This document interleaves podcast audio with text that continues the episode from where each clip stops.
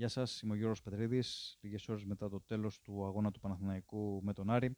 Ο Παναθηναϊκός στήθηκε 81-71 από την ομάδα του Καστρίδη του Αλεξάνδρου για την ε, πρώτη αγωνιστική της ε, Στίχημαν Basket League και ξεκίνησε με το αριστερό της υποχρεώσεις του στο πρωτάθλημα.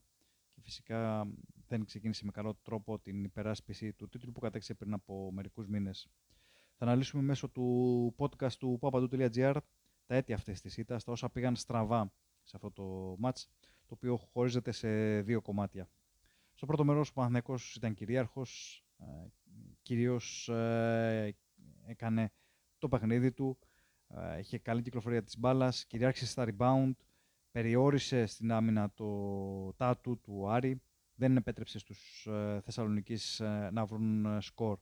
Άλλωστε τους κράτησε στους 24 πόντους το πρώτο 20 λεπτό. Γι' αυτό και απέκτησε διαφορά 19 πόντων.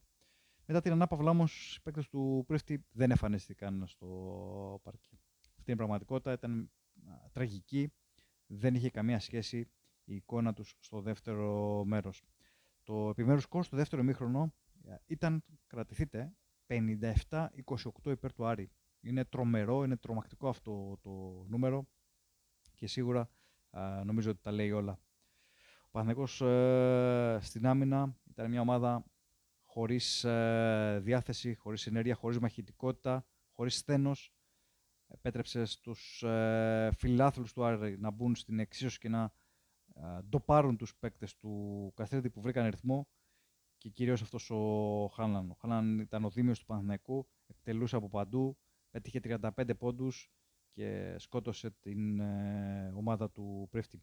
Ό,τι και αν δοκίμασε ο Έλληνας coach πάνω στον Χάναν δεν βγήκε. Δεν απέδωσε. Είτε τον ε, Σάντρο, είτε κάποιον άλλο αμυντικό, είτε double team, είτε παγίδες, ο Χάναν ήταν πραγματικά ασταμάτητος. Βέβαια, το έδωσε και το δικαίωμα ο Παναθηναϊκός να είναι ασταμάτητος, αφού ε, βρήκε ρυθμό και από τη στιγμή που έβαζε, είδε ότι έμπαιναν τα σουτ, ε, συνέχισε να εκτελεί με την ψυχολογία στα ύψη. Πέραν του κομματιού της άμυνας, που δεν λειτουργήσε όπως είπαμε τίποτα, ε, ο Παναθηναϊκός βραχικύκλωσε και στην επίθεση. Ήταν ε, πολύ στατική η παίκτη ομάδα του έτσι. Δεν υπήρχε καλή κυκλοφορία της μπάλας, δεν υπήρχε τελική πάσα και ήταν και πολύ άστοχη από την ε, περιφέρεια. Συνολικά στο μάτς τα τρύπα του Παναθηναϊκού ήταν 9 36. Αλλά ο Κέντρικ Πέρι είχε 1 στα 7, ο Ντάρλ Μέικον 0 στα 3, ο Νεμάνια Έντοβιτς 2 στα 10. Δηλαδή τρεις βασικοί γκαρντ του Παναθηναϊκού είχαν μόλις 3 στα 20 τρίποντα. Και φυσικά αυτό προβληματίζει καθώς είδαμε ανάλογη εικόνα και στο ματς με τη Μονακό για την Ευρωλίγκα. Δηλαδή τους περιφερειακούς του Παναθηναϊκού να είναι πάρα πολύ άστοχοι έξω από τα 6 και 75. Σίγουρα θα πρέπει να προβληματίσει αυτό το τεχνικό επιτελείο του τριφυλλιού και θα πρέπει να βελτιωθεί άμεσα καθώς δεν μπορεί να συνεχίσει με τόσο μεγάλη αστοχία ο Παναθηναϊκός ε, στο υπόλοιπο της ε, σεζόν.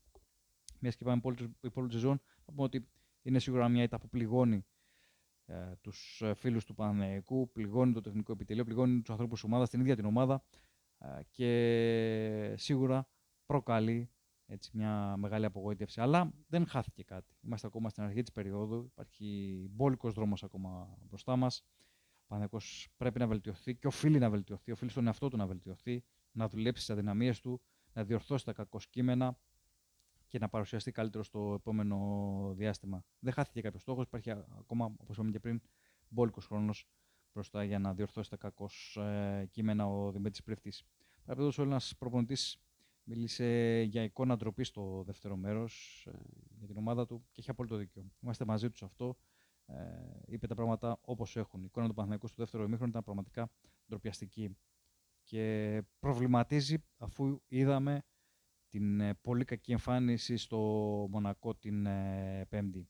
Είναι μια, ήταν μια συνέχεια δηλαδή ε, η εικόνα του Παναθηναϊκού στο δεύτερο μέρος. Ήταν μια συνέχεια από το μάτι στο Μονακό. Θύμισε λιγάκι αυτό το δεύτερο μήχρονο στο Αλεξάνδρου, νομίζω εκείνο το μάτς, το φιλικό με τον Ερυθρό Αστέρα, όπου στο δεύτερο μήχρονο ο Παναθηναϊκός κατέρευσε τελείως και δεν αντέδρασε σε καμία στιγμή του δεύτερου μήχρονου.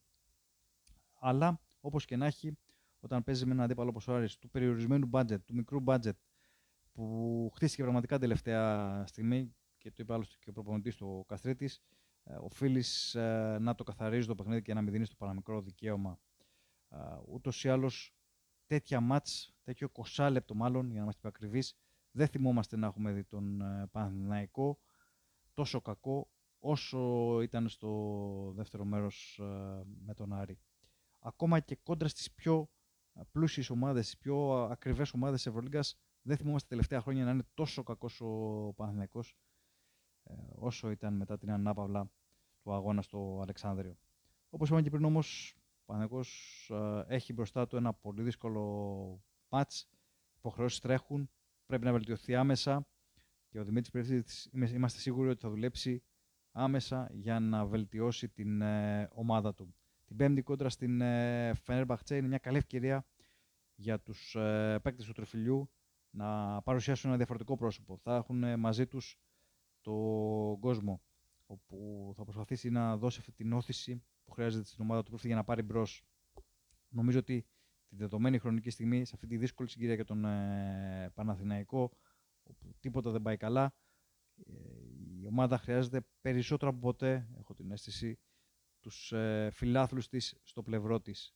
Και οι φίλοι του Παναθηναϊκού ξέρουν ότι πρέπει να σταθούν δίπλα στην ε, ομάδα του Πρίφτη. Αυτά σε γενικές γραμμές. Ας ξεχάσουμε αυτή την ε, δύσκολη ήττα από τον ε, Άρη και την κακή εμφάνιση στο δεύτερο μέρος και ας προχωρήσουμε στην επόμενη μέρα.